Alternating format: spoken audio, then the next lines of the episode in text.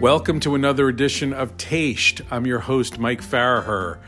And this week we welcome an old friend, Kyf Brewer, just pure rock and roll, Celtic rock and roll, the best kind of rock and roll, lead singer of the legendary band Barleyjuice. Strap in, it's gonna rock and it's gonna roll.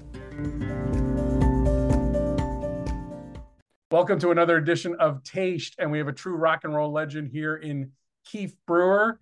Uh, Kyf is the main band leader, lead singer, can't take your eyes off him kind of guy in the band Barleyjuice. And I haven't talked to this man in a dog's age, so I'm really looking forward to catching up. Kyf, welcome, and thank you for joining us. Thanks, Mike. Nice to see you, man. Awesome, bud. Awesome. So let's jump into it, man you've got a new album out, which is so exciting. The old Speakeasy. So tell me how it came about, and uh, tell me what it would sound like. How would you describe it to a Barleyjuice fan that hasn't heard it yet? I would describe it as a.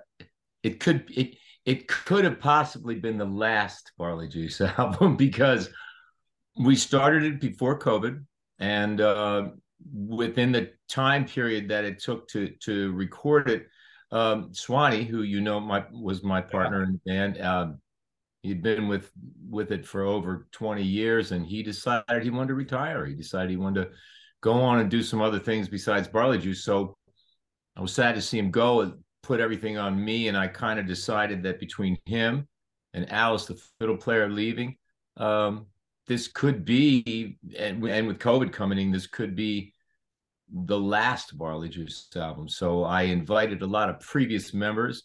I decided to make a big thing of it, like a party of it. So um, I had the title, The Old Speakeasy, that I've been throwing around for a while. It was a song. And uh, I decided to make it into one of those uh, I don't know collections of of everybody and everything that that that involved that barley juice involved and involved barley juice over the past 23 years that we've been together. So if you read the credits, you'll see that there are a lot of former um, members like Shelley Weiss, the fiddle player, Billy Dominick, fiddle player, Dave Woodworth, uh, Graham Ford, Dennis Shaka. So a lot of people came back and submitted and uh, contributed. If you had come to me, I would have suggested the title the Irish wake of barley juice because I was looking, I was looking at that and I said, "Man, you've got all you brought the you literally brought the band back together," which I know is a uh, a rock and roll cliche. So, so am I hearing this correctly that maybe this might have started off as maybe a goodbye to barley juice? Have you emerged out of the recording process? Still thinking that this might be the the swan song of the band, or are you kind of how, how did that leave you on the other side of this? I think it's you know it gave me the, the, past three years where everything has changed and sort of tried to come back and some things have been successful and some not.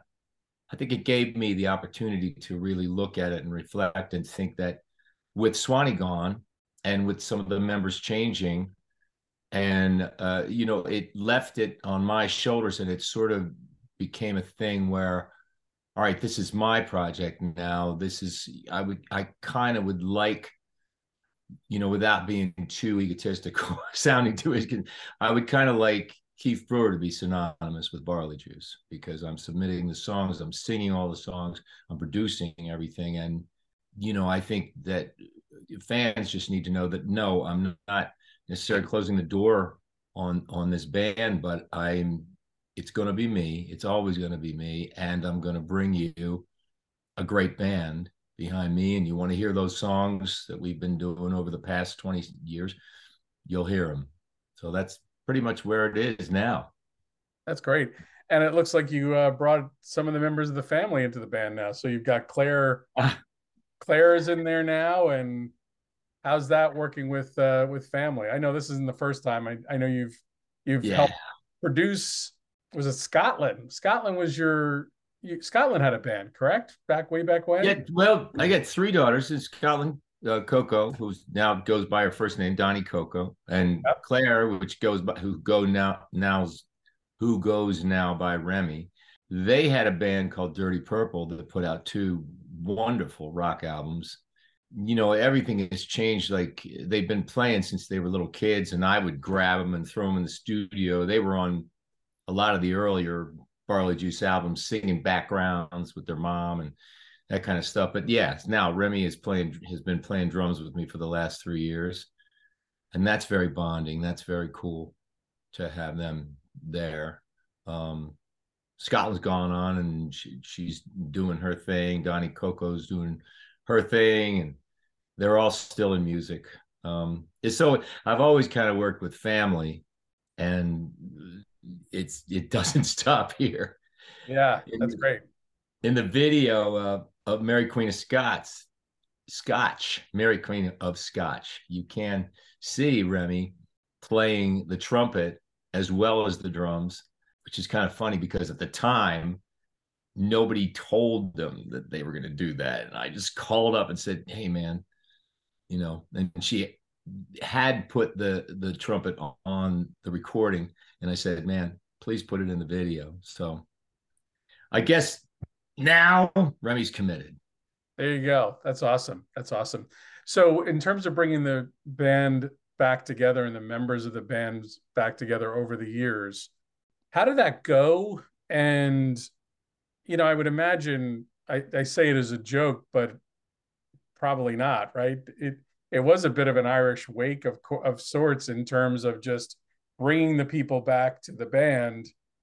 And you're in this decision point to say is this going to keep going or is it not going to keep going? So yeah. talk to me a little bit about the contributions of the band members. Was that something that uh, rekindled things with you or because it, it um, an opportunity to kind of like make music moving forward but also it's a it's a nod back to the past in many ways, isn't it?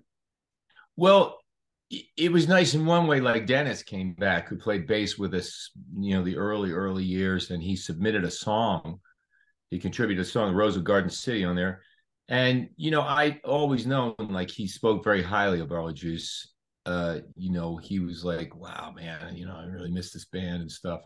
So I got a lot of that. Some were more involved than others. Billy Dominic, I got back in the band because I asked him to contribute, and Alice had left. So now Billy is presently the fiddle player.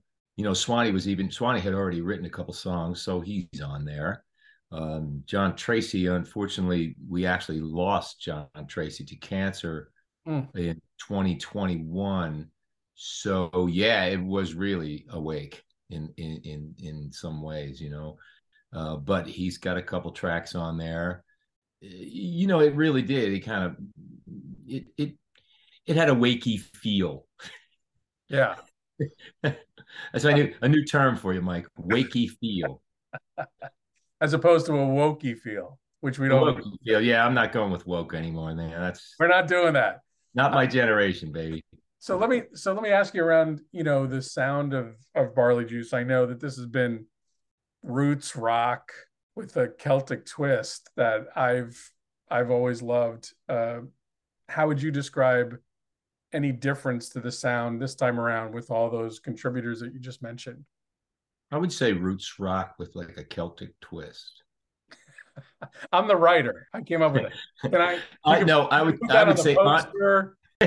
well, it started. I mean, if you go, if you go back and you and you really like take the time to to trace where where our beginnings were. We started out rocking up trad, pretty much like the Pogues, uh, maybe a little cleaner, you know, because we weren't quite as punk. But uh, and then once we started writing our own thing, it became our own animal. This is a continuation of that in that uh, there's only really I'm I'm looking at the album because I've, I've recorded so many albums I can't keep them straight. There's really only like two traditional songs on this entire record. Everything else we wrote.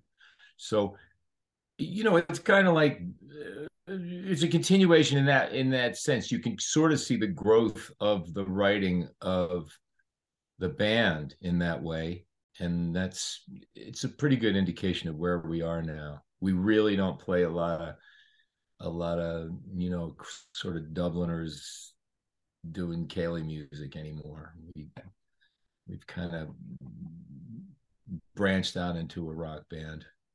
Yeah, for sure, for sure. So let's talk a little bit about your roots growing up. How did what did what kind of fed you as a musician? What are the songs and albums that kind of defined who you are as a musician today, and then how did Celtic or Irish element come into it? Was that something that was played in the house as you were no, growing? No. I grew up with church music and and music on pop radio in the car. You know, a lot of Lesley Gore and stuff like that.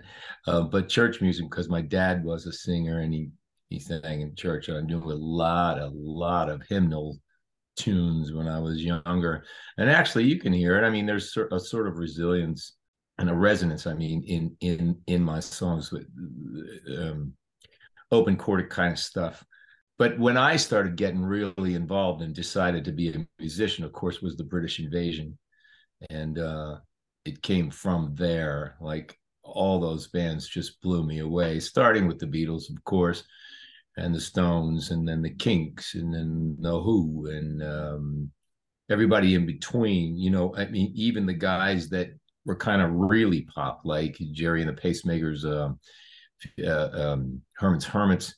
You know, I listened to all that stuff, and the best part of those days, I'm sure you've talked to other people that say the same thing.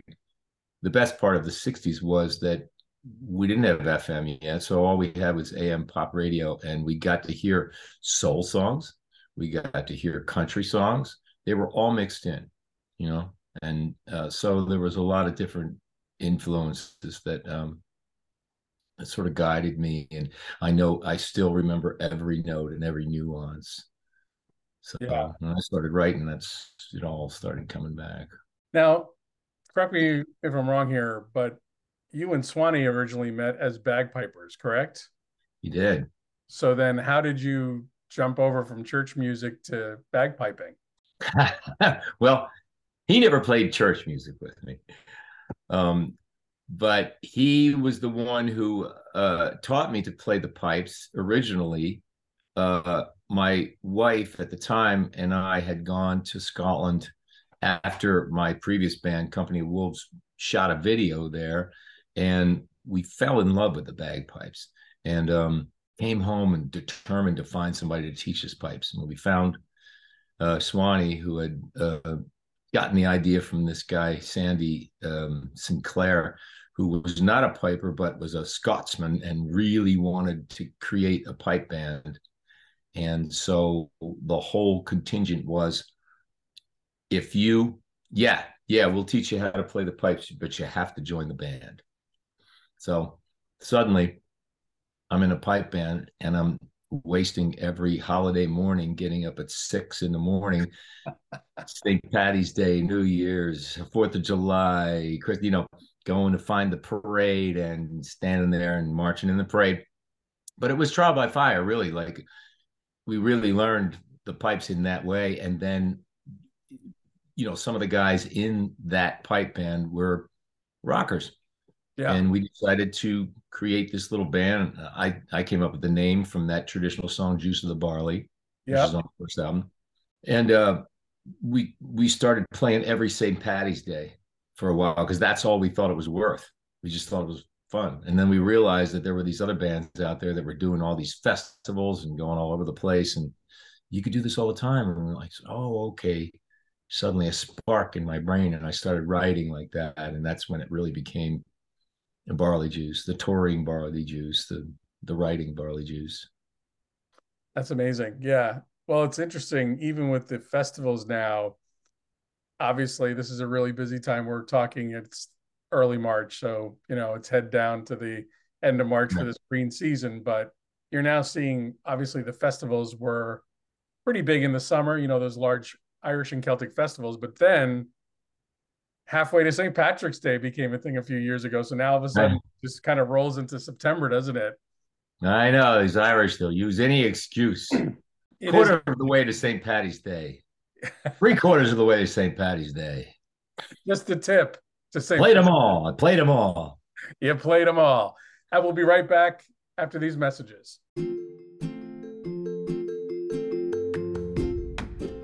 Taste is sponsored by CareerLetters.com. We are in an unprecedented post pandemic economy. Tens of thousands were laid off in the technology sector. Unemployment rate is at record lows. What to make of these conflicting economic reports? The best defense right now is a good offense, and Career Letters is here to help.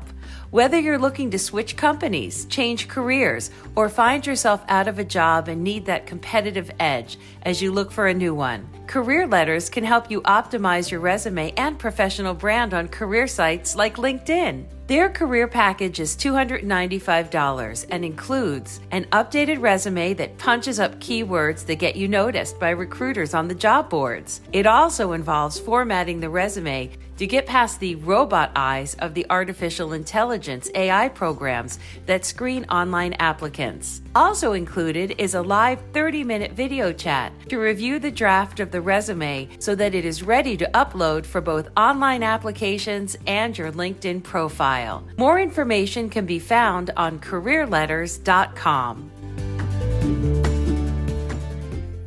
And we're back with Kyf Brewer from Barleyjuice. And I have to say, for my money, one of the greatest Celtic, Irish, rock songs written in the last 20 years by far is Weekend Irish. Um, I have a picture in my mind when I hear that song, but I've never actually asked you this, and I always wanted to. Mm-hmm. What was your picture of a Weekend Irish when you wrote that song? Well, you had to have played enough festivals and met enough Irish Americans. Uh, by you the know, way, this is a, this is an audio podcast, so he just air quoted, and I'm I. Oh, I air quoted. I was. Oh, I didn't even have to get dressed for this. You didn't. You didn't have to get dressed. Wow.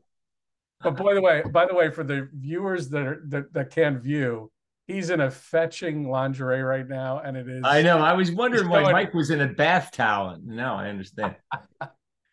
um, well, listen, it's very simple, and I think you know Larry Kirwan understood immediately, like because you, these Irish people that come over here. I mean, you, you know, it's it's it's a known fact that there are more Irish in New England than there are in Ireland because everybody's you know wants to claim that they're part Irish or they're Irish and and but they have a very uh, vast and skewed view of what it what it is to be Irish. Um, the whole thing with the kilt. There's a lot of things that are like, you know, the Irish people don't necessarily wear kilts, except for maybe when they uh, have, uh, you know, formal events or they march in parades or whatever.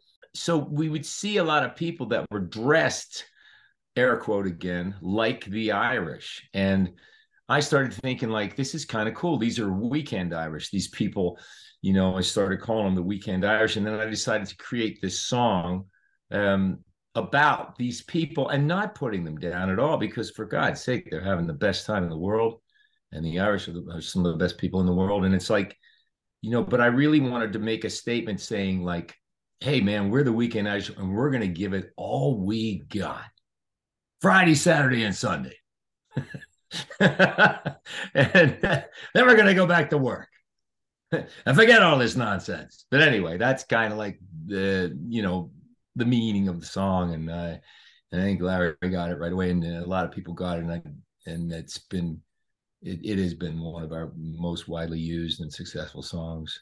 Not to unspool this a little bit further, but I think that there's, you know, when you think about Ireland, especially there's so many immigrants including now recently the ukrainians yeah coming into ireland for years yeah. It's so amazing to go into a pub nowadays. First of all it's not a guarantee that an irish person is going to be serving you the guinness. Probably mm-hmm. not. But when mm-hmm. you're actually in the snug of the pub and you're listening to a traditional session or just people just pick up the instruments that are laying around you might get a Polish person, you might get an African person. And I think that they're putting their own spin and putting their culture into some of the Irish music. And it's really pretty amazing to see.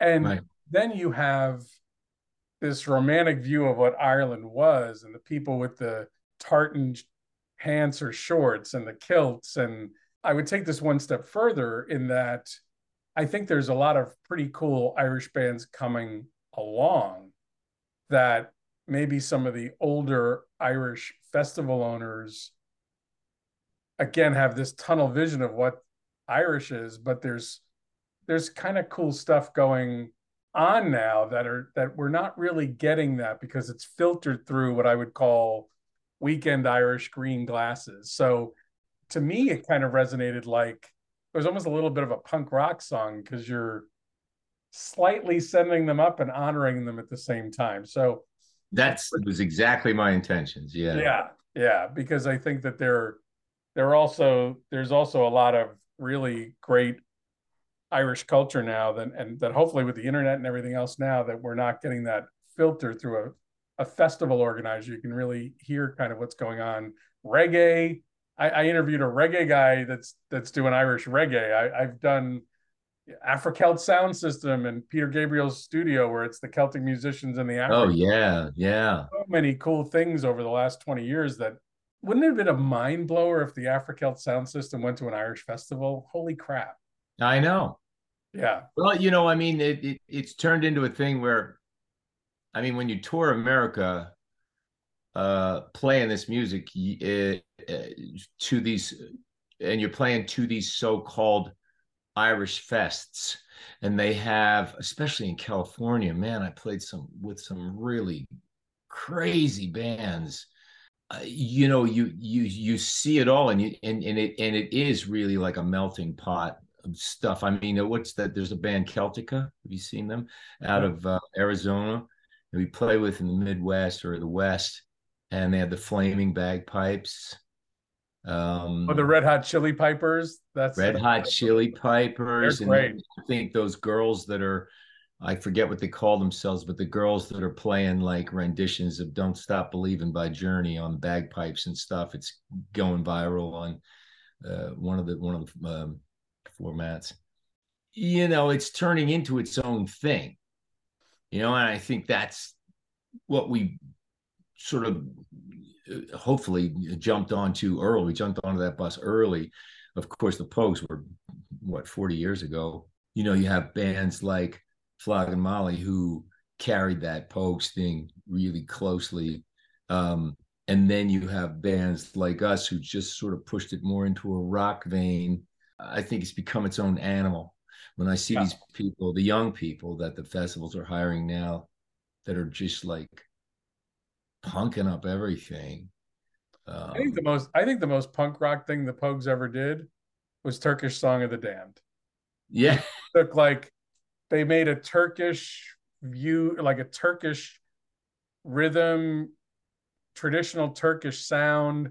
And at the end, they sped it up into a, a real, you know what I mean? It was like, so yeah. You know, so even back then, I thought the Pogues were ahead of its time.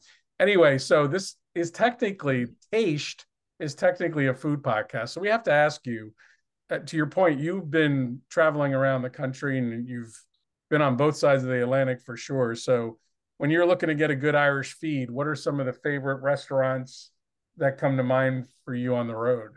I, I actually don't. I don't go for Irish food on the road. If that's what you're asking. All right. So where's a good Greek diner? No, I'm kidding. I mean, in New York City, there's you know you can go to some of the some of those restaurants that serve some really. I think it's one's called Sláinte. You know, there's there's definitely traditional Irish food. I don't really look for that on the road uh, too much because that's it's at the festivals and it's at all different levels of of Irish food. So yeah, that's a that's a unique question, Mike, and I'm I, I probably didn't do a very good job of answering. Sure, absolutely fine. Well, it is great to see not only you again, but it's also great to see Barleyjuice be back. And it's also great to know that you're on the road. So you're at the Sellersville Theater on the 17th. You're at Looney's Pub in Bel Air on the 18th. If you're too busy to see them on St. Patrick's Day season, which can happen because there's so much to do, you can catch you guys at the Carroll County Celtic Festival. Say that 10 times fast on yeah. June 10th. And the Hoolie on the Hudson on the 3rd of September. And that's what's on your website so far. But yeah, a bunch of different stuff in between, we, which uh, just pops up. How do you get plugged into all things barley juice? Uh, oh, how does one? how does one of your listeners? How does how does one how does one discover you for the first time? How does one who already knows you? How do they find you? How do they know what Kyf Brewer's up to? Well, Kyf Brewer, KYF, B R E W E R. Come come see me on Facebook. If you're not on Facebook, there's also a barley. There's also a barleyjuice.com. Um, you can you can read about a trip that we're that we're planning um, to go to England to to do like a lot of the uh, British Invasion rock haunts in October by going to ryfrecords.com, which is a little tougher. R Y F R E C O R D S, ryfrecords.com. Um, but basically, that's that's the easiest way. Just just Google us, man. It just comes up. But if you but barleyjuice.com is our official website where we put all our news and we put our dates and our merchandise. You can buy our music, and you know uh, that's that's where you find us. And if you're finding looking for a good Irish restaurant on the road, go somewhere else other than don't don't don't go to barleyjuice.com because uh, I don't recommend I don't I don't recommend any Irish restaurants on my page. That's it. But you know, for the right price. No, I'm kidding. So anyway, Kyf, thank you so much. It was just so good to catch up with you again. It's so good to have new barley juice music and to have the band rocking and rolling again on the road. So I look forward to seeing you there. Thanks, Mike. Thanks for having us on, or me. Thanks for having me. Me on. There's nobody else. All of my personalities on. You are a, as Keith Richards once said about Mick Jagger, you're a lovely bunch of blokes. All right, take care. All right. Thank you for listening to another edition of Taste. This podcast is brought to you through a partnership with Irish Central and produced by Barbara Farragher, the smiling voice. I love you, honey. And we'll see you next week.